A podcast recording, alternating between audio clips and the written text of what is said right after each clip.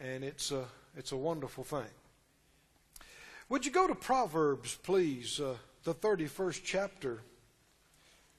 Thank y'all. You can be seated. Proverbs chapter uh, 31. We've been talking about faithfulness in our morning sessions, Sunday mornings. And um, we're honoring and thanking God for mothers and motherhood today, but in, in connection with this, we can see faithfulness revealed through godly mothers. And I want us to, to notice it and to think about it some this morning. Proverbs, the last chapter, Proverbs 31, down in about verse 10. 31 and 10 says, Who can find a virtuous woman? For her price is far above rubies. The heart of her husband does safely trust in her, so that he shall have no need of spoil. She will do him good and not evil all the days of her life. Read that verse out loud, please, verse 12. She will do him good and not evil all the days of her life. She seeks wool and flax and works willingly with her hands. She's like the merchant ship. She brings her food from afar. She rises also while it is yet night and gives meat to her household and a portion to her maidens. She considers a field and buys it, and the fruit with the fruit of her hands she plants a vineyard. She girds her loins with strength and strengthens her arms. She perceives that her merchandise is good, her candle goes not out by night. She lays her hands to the spindle, and her hands hold the distaff. She stretches out her hand to the poor. Yea, she reaches forth her hands to the needy. She's not afraid of the snow for her household, for all her household are clothed with scarlet. She makes herself coverings of tapestry. Her clothing is silk and purple. Her husband is known in the gates when he sits among the elders of the land. She makes fine linen and sells it, and delivers girdles unto the merchant. Strength and honor are her clothing, and she shall rejoice in time to come. She opens her mouth with wisdom, and in her tongue is the law of kindness. She looks well to the ways of her household, and eats not the bread of idleness.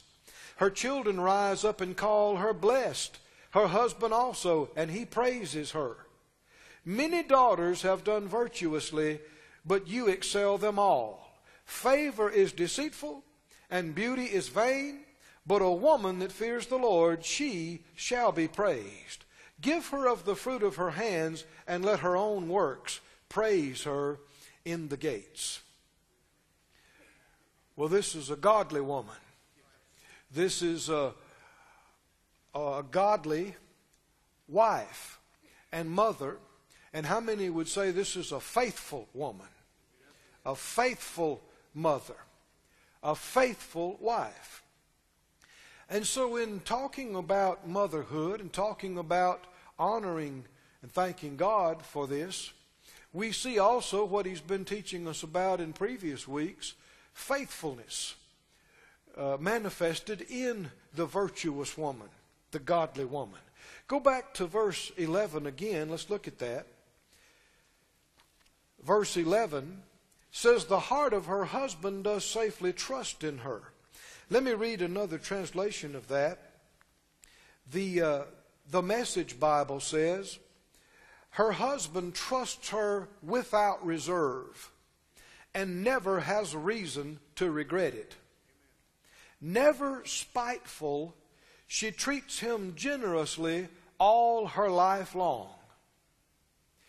The uh, New Century, the NCV says, her husband trusts her completely. With her, he has everything he needs. Now we see verse 12 why he trusts her completely. She does him good and not harm for as long as she lives. Who can you trust completely? Will it be people that you know are not going to hurt you. Right? They're only going to do you good. The, uh, the Amplified says it like this in verse 12 She comforts, encourages, and does him only good as long as there is life within her. This is a description of faithfulness. And how many think not only the godly, virtuous woman, the godly mother and wife, but how many think a good man ought to do his wife good and not hurt her all the days of his life? How many think that good parents ought to do their children good and not evil all their days? How many think children and grandchildren ought to do their parents and grandparents only good and not evil? Well, here we, have looked at uh, qualities of faithfulness. What makes a person faithful? And here's one we're looking at today. A faithful person won't hurt you. A faithful person will only do you good. Go to Romans, please, in the 13th chapter. Romans chapter 13, and we'll look down about verse 10. Romans 13:10 says love works no ill to his neighbor. Therefore love is the fulfilling of the law.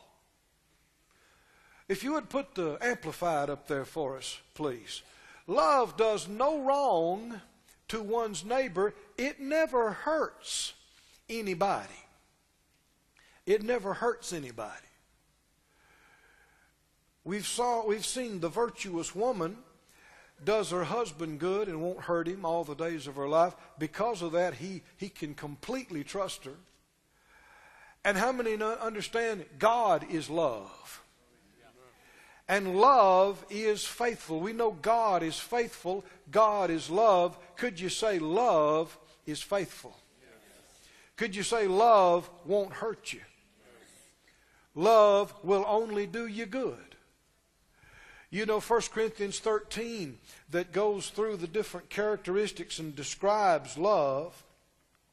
Ta- among other things, it talks about how that love, uh, verse 5 in the Jewish Bible, complete Jewish, 1 Corinthians 13 5, love is not proud, it's not rude, it's not selfish, it's not easily angered, and it keeps no record of wrong. How many believe the love of God does not get involved in payback or get you back? Now, see, that's uh, what people call human love can turn to hatred overnight. Hmm? Uh, some of the people that were supposed to have loved each other the most wound up being the meanest to each other and the most cruel to each other. Well, that's not the love of God. The love of God would never do that. But human love, you know, and you can hear people, uh, it's not the love of God, it's what people call love. They say, I love you, I need you. Well, that's not loving them.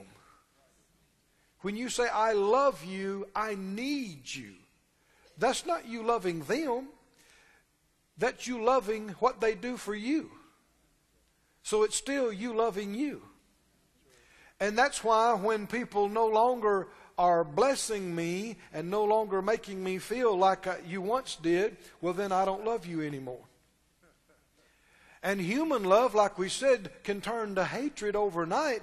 And if you hurt me, what does the flesh say? I'll hurt you. You slap me, I'll slap you harder. You knock me down, I'll knock you down and run over you.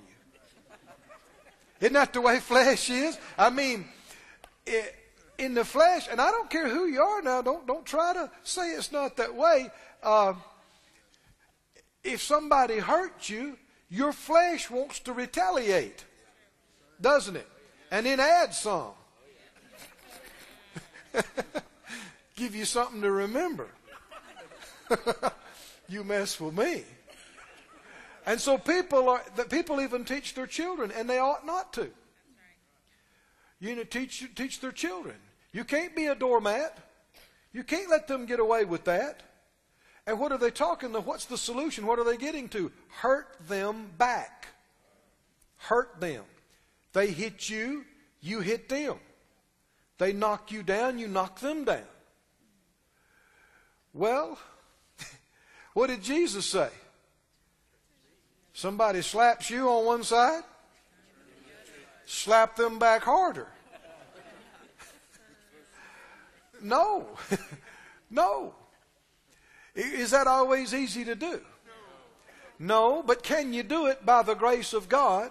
Would the strength of God in you be enough to enable you to be strong enough? Now, anybody can get mad and retaliate. I mean, Joe Sinner down the street that don't know the Lord at all does that.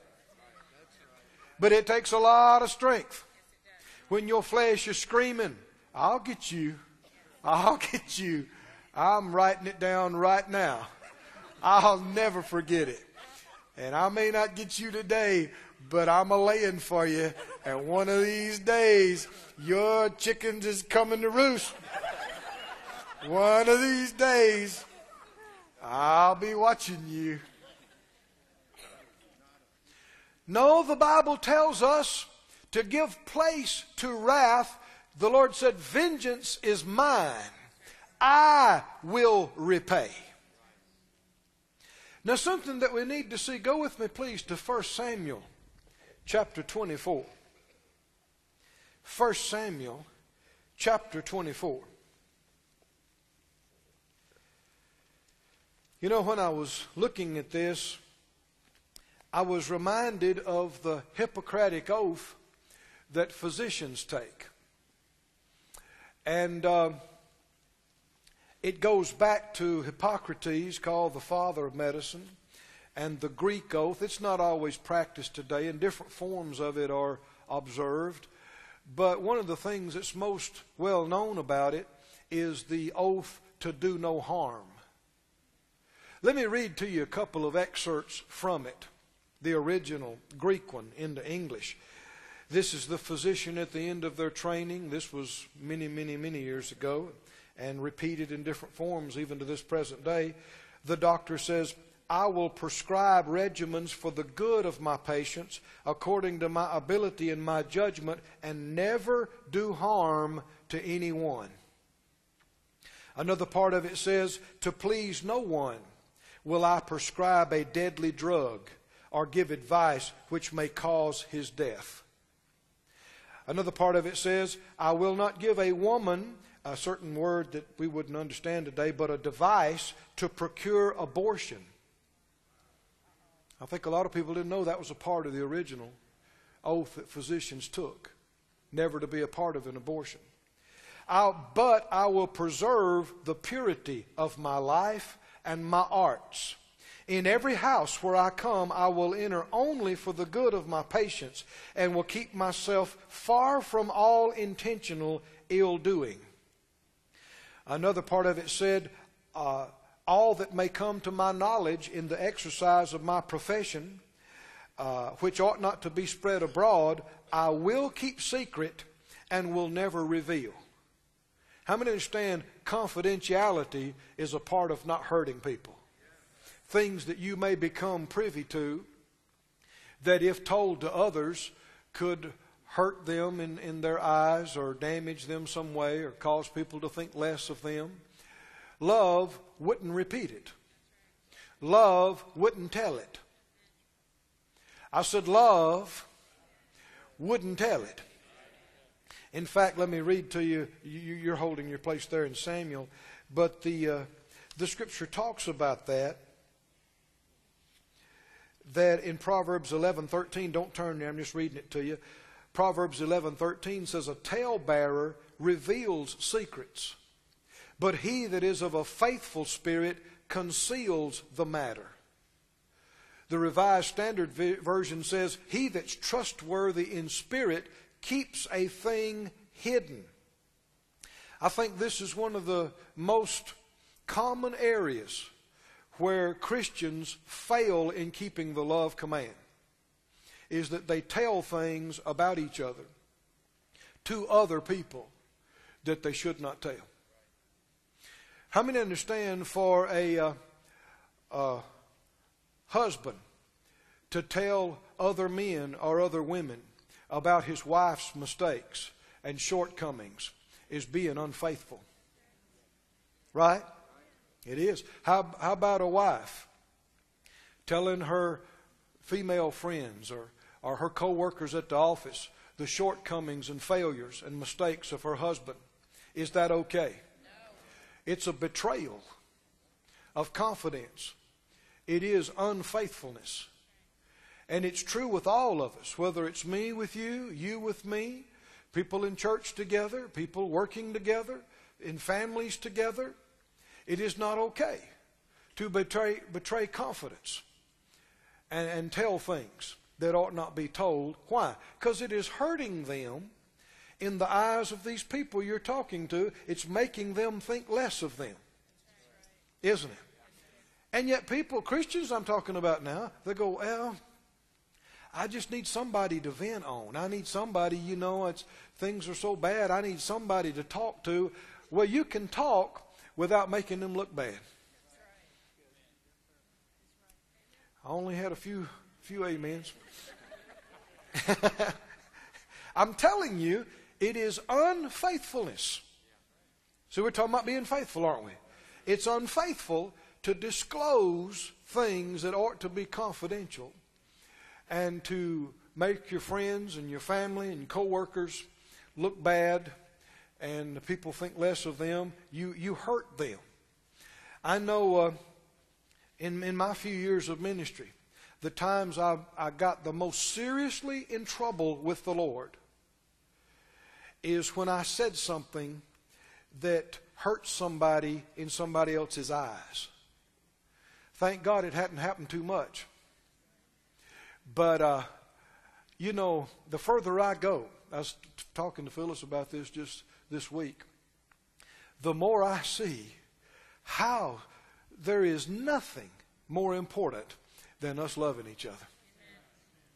People talk about all kind of things in connection with church and ministry, but I'm telling you, the more you get to know the Lord, you'll find out there's nothing more important to Him than this. How we treat each other is absolutely number one, most important. Uh, I had to learn. I made a few mistakes in the earlier days of my ministry. As the Lord began to use me, as more people began to know me, as my words carried more weight, people would ask me, Well, what do you think about Brother so and so? Or what do you think about what he's a preaching or what they're doing over there? And, and sometimes, uh, I know on one particular occasion, uh, I just said, Well, you know, I didn't say too much about it, but I implied that something wasn't right. And when I walked away, man, the Lord got a hold of me. He said, "Now, do you you don't you didn't see it, but that man's not going to invite him to do a meeting that they were going to do because you hesitated and implied something negative."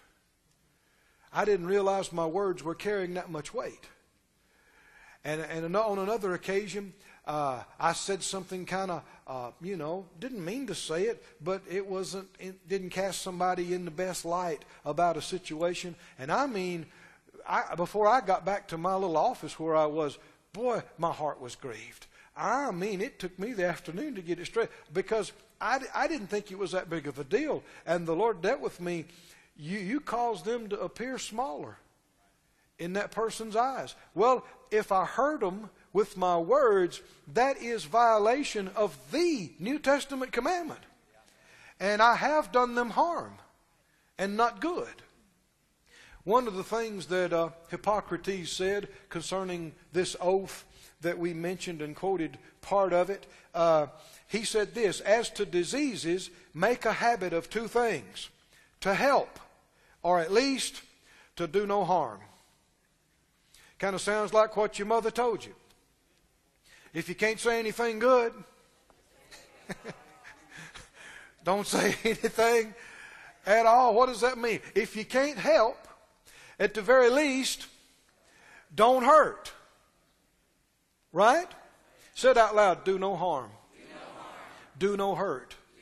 Now, that's not just a good idea. How many understand we read Romans 10 that said, Love does no ill, no harm, no hurt to its neighbor, so love is the fulfilling of all the law. How many understand in this new covenant we got one commandment?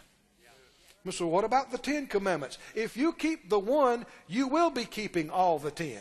If I love you, I'm not going to hurt you by lying to you. I'm not going to hurt you by committing murder against you. I'm not going to commit adultery with your, your spouse. I'm not going to steal from you. All the commandments that were given to curb sin are fulfilled. In the one law, if I won't hurt you, then I'm not going to break any of those commandments. Can you see that? But, friend, the enemy is very crafty. He's such a deceiver. And people right and left, I'm talking about Christians, I'm talking about tongue talkers, are hurting each other. And I mean hurting each other bad. And one of the sad things about it is so many of them are justifying themselves in it. How many remember uh, Judas betrayed the Lord? Was he a traitor? Was he a betrayer? Was he unfaithful? Well, do you suppose, how did he do that though? How did he go sell the Lord out to his enemies? How did he set him up and bring the people that wanted to kill him right to him? And greet the Lord with a kiss. How did he do that? He had to justify himself some way in it, didn't he?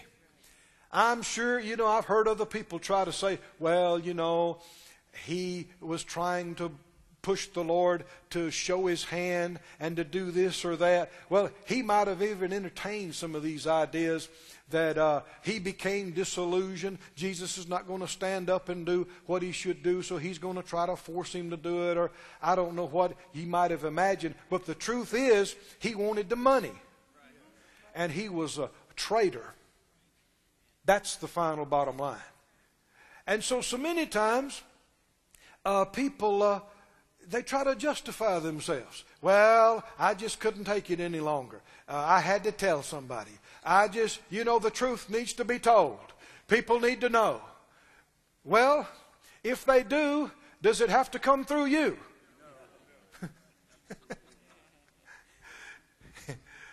does it have does it have to be you that sticks the knife in the back of your own friend or family member? Now, you know what I'm talking about. The people that's the closest to you are the ones that can hurt you the most. The people you barely know, the people that you hardly ever with, what can they do to you? They can say stuff and do stuff, but you never expected much out of them. But it's the people you let in close, right? It's the people you make yourself vulnerable to. It's the people you open up your life to, and they not on, they know not only your strong points but your weak points. These are the people that can hurt you the most. But how many know a faithful man won't abuse that privilege? A faithful person that allows you in. I know as Phyllis and I were privileged to, to train and serve with the Hagins, Brother Kenneth Hagin and Miss Oretha, who are both in heaven now. Uh, the Lord told me going in, and I kept it uh, in, in front of me, and it kept she and I both straight for year after year. He said, I'm sending you to help, I'm sending you to learn, I am not sending you to judge. Somebody say it out loud. To help, to, learn, not to. Not to judge. He said, They're my servants. I'll judge them. It's not doesn't pertain to you. I sent you to help. I sent you to learn, not to judge. And they're such wonderful people that year after year we didn't have too many things come up. But if anything did, we just looked at each other and said, "We're here to help. We're here to learn. We are not here to judge." And how many understand that'll keep you from entertaining stuff that would lead you down a path that would cause you to hurt them? Just, just in the last year or two, I've seen some of the most awful things in ministries. Uh, other ministries I'm talking about. People that came up under individuals, that they loved them and taught them and trained them, gave them a place to develop, sometimes over a period of years, sometimes over a period of decades. And these same people turned on them and went to their enemies and gave them all the ammunition they could against them. How many understand there's just, just no excuse for a thing like that? I mean, that's about as low as a man or a woman can go. Somebody said, well, they did wrong. Well, what if they did? Are you their judge? Well, you know, I just don't think that's right. And I think it ought to be told. And I think it ought to become. Uh, it, it ought to come out. Look at this passage here if you're holding it in 1 Samuel 24.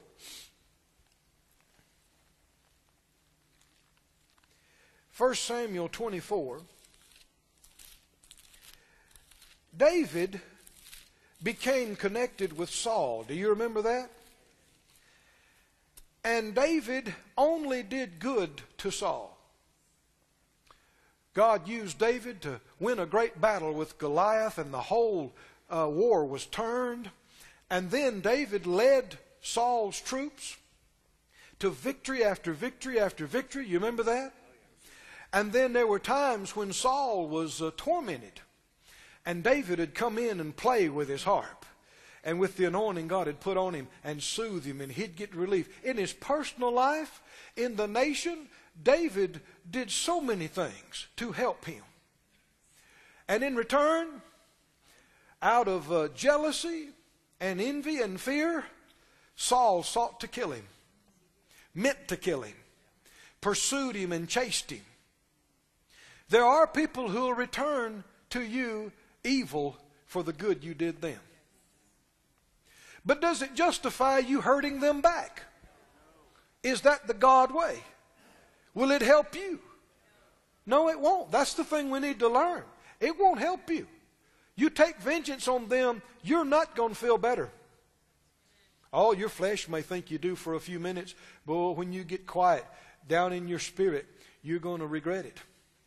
You're going to know it wasn't right. You're going to know you failed your Lord. You're going to know you soiled your witness. Right? And even if some of those things have happened in the past, we can change. And it can be different now. Uh, you know the story as Saul chased him and sent soldiers after him and did his best to kill him on more than one occasion. The Lord gave Saul into David's hand. You know, Saul went into the cave one time, and David and his men were right there. And he's unprotected. They could have killed him. In fact, uh, David's men urged him, kill him. Kill him now. They're tired of running. They want to go home. On another occasion, uh, they were able to sneak down right by where he was sleeping and take some of his personal uh, effects and leave, and, could have killed him. One, one of his guys said, just, just step away and, and I'll hit him one time. That's all it'll take. Just, just, just give me, just look the other way, David. I know you don't want to do it. I'll do it. He said, no, no, no. And look, listen to what he said. In 1 Samuel uh, 24 and 12, he said, uh, after this one instance occurred where David didn't kill Saul, he's talking to Saul now afterwards. He said, The Lord judge between me and you, and the Lord avenge me of you, but my hand shall not be on you. Somebody said that out loud. My hand will not be on you. As says the proverb of the ancients, wickedness proceeds from the wicked, but my hand shall not be upon you. Now, this is an important thing to note. Wickedness comes from the wicked. Good people don't hurt people. Right? People will try to tell you otherwise. Well, the Lord told me to do it. The Lord told me to expose them. The Lord told me to go against them. No, I don't believe it. Wickedness comes from the wicked. Evil comes from evil. Bad things come from bad people. How many understand this is not just Old Testament? Jesus said it. Good trees produce good fruit. Bad fruit comes from bad trees. Right? And see, David's not saying what Saul is doing is right. It's not. It's grieving him. It's messing with his life.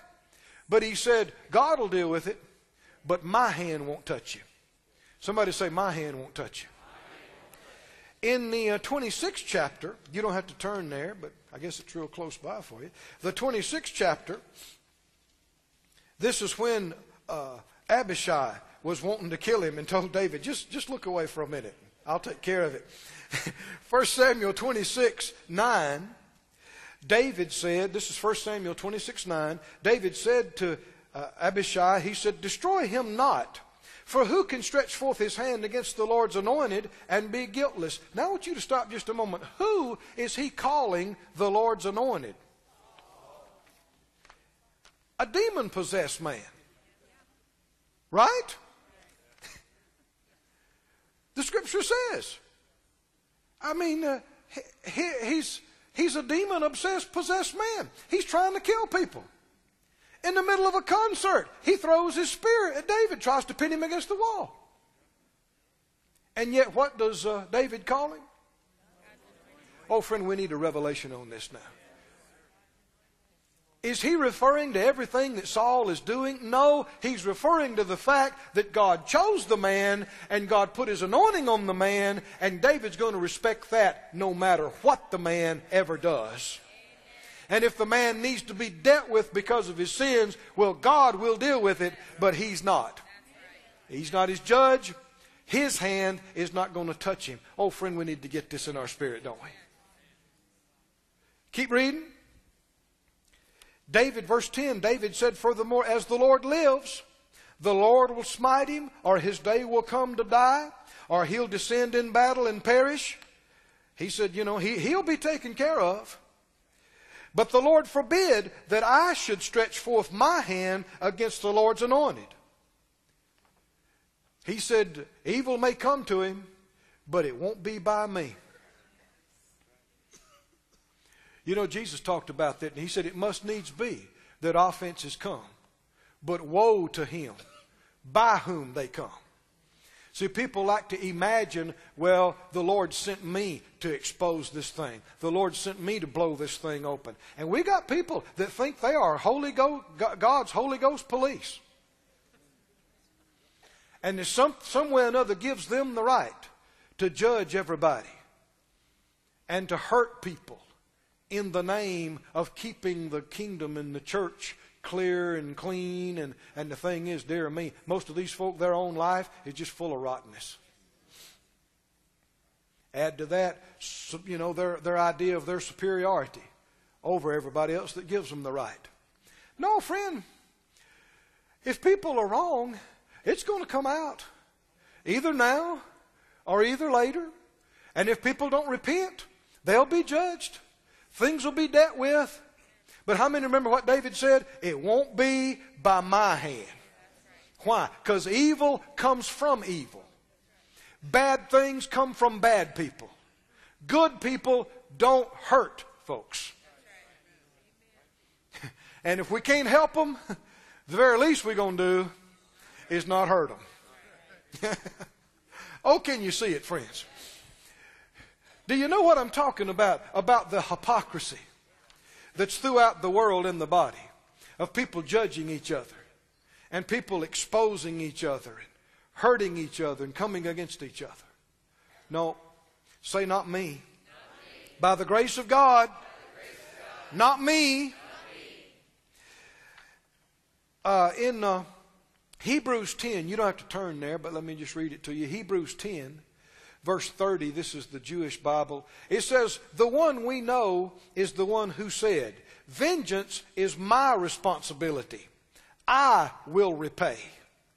Romans 12, 19, uh, in the NIV, it says, Do not take revenge, my friends. Leave room for God's wrath. For it is written, It is mine to avenge. I will repay, says the Lord. On the contrary, if your enemy is hungry, do what? Feed him. If he's thirsty, give him something to drink. If he's behind on his car payments,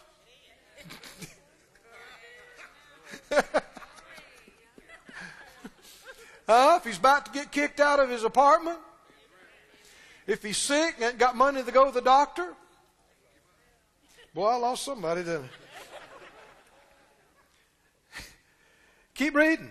In doing this, you'll heap burning coals on his head. Verse 21 Do not be overcome by evil, but overcome evil with good.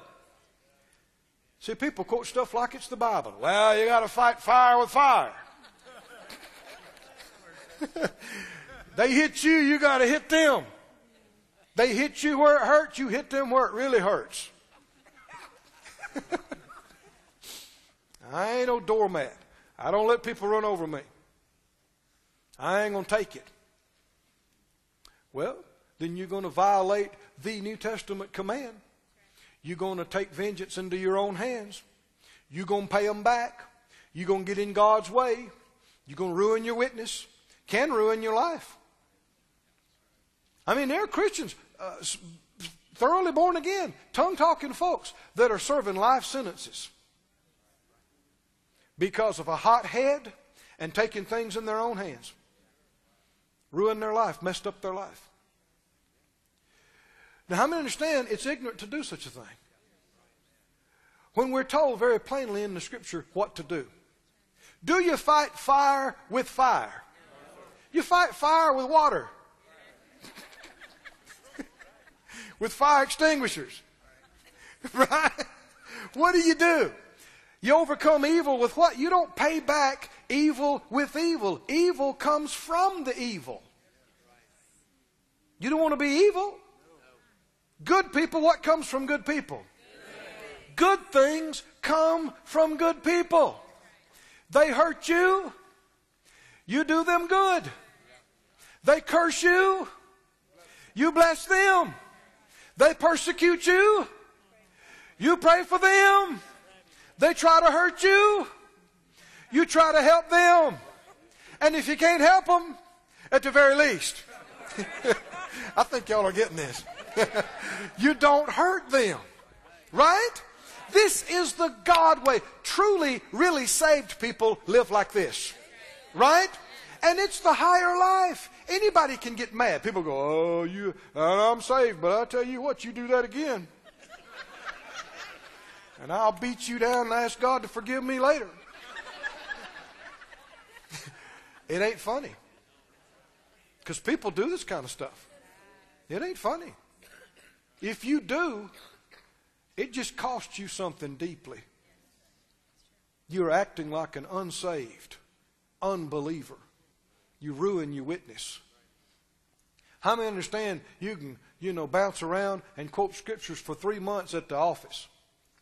And somebody do something wrong, cost you a bonus, and you pitch a fit and act like a heathen and go around behind their back and try to get them in trouble with the boss and every other thing, you have ruined your witness. I don't care how many scriptures you quote. You have ruined your witness. They see no difference in you than somebody that don't even believe in the Lord. How will all men know that we are his disciples? What did Jesus say? By us loving each other the way He has loved us. And how many understand? We've already read it, Romans 10, other places. But this kind of love will do, only do you good and do you no harm all the days of its life. Stand on your feet, everybody.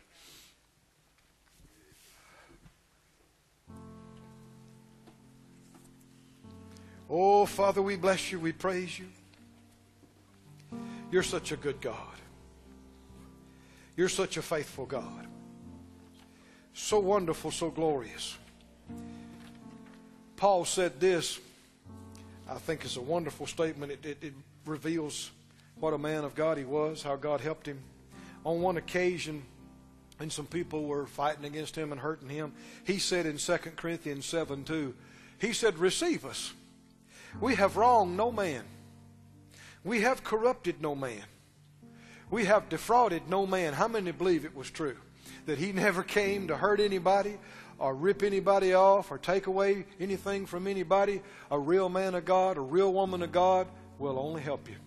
In fact, he said this He said, I'm willing uh, to spend and be spent for you. Though the more I love you, the less I'll be loved. Is that the love of God? Didn't the love of God, you know, give himself and die for us while we were his enemies, before we ever knew him. And He ever lives to make intercession for us. How many are glad no matter how dumb and goofed up you get, He's still there. He'll take you back every time. And everything He does for you, even in His correction, even in His rebuke, it's all for your good. Isn't it? It's all for your good. He's just trying to get you in a better place.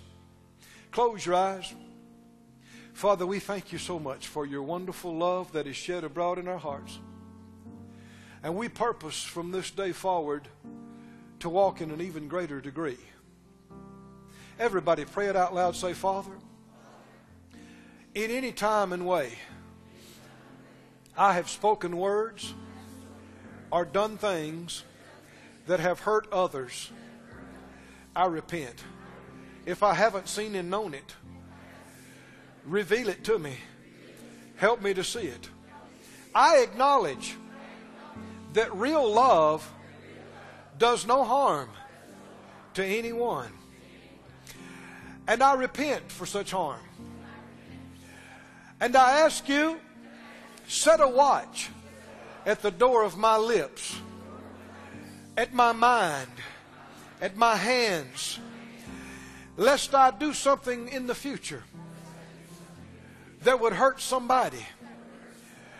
Alert me to it. Help me to see it. And I'll control myself. I'll check myself and not say it, not do it. My will is to do only good and no hurt, no harm. If they need to be judged, if they need to be dealt with, if they need to be paid back, that's your business. You're the judge. You will repay. It's not for me. It's not to me. And by your grace, I'll not touch them with my hand. Hallelujah. Oh, thank you, Lord. Let's sing faithful.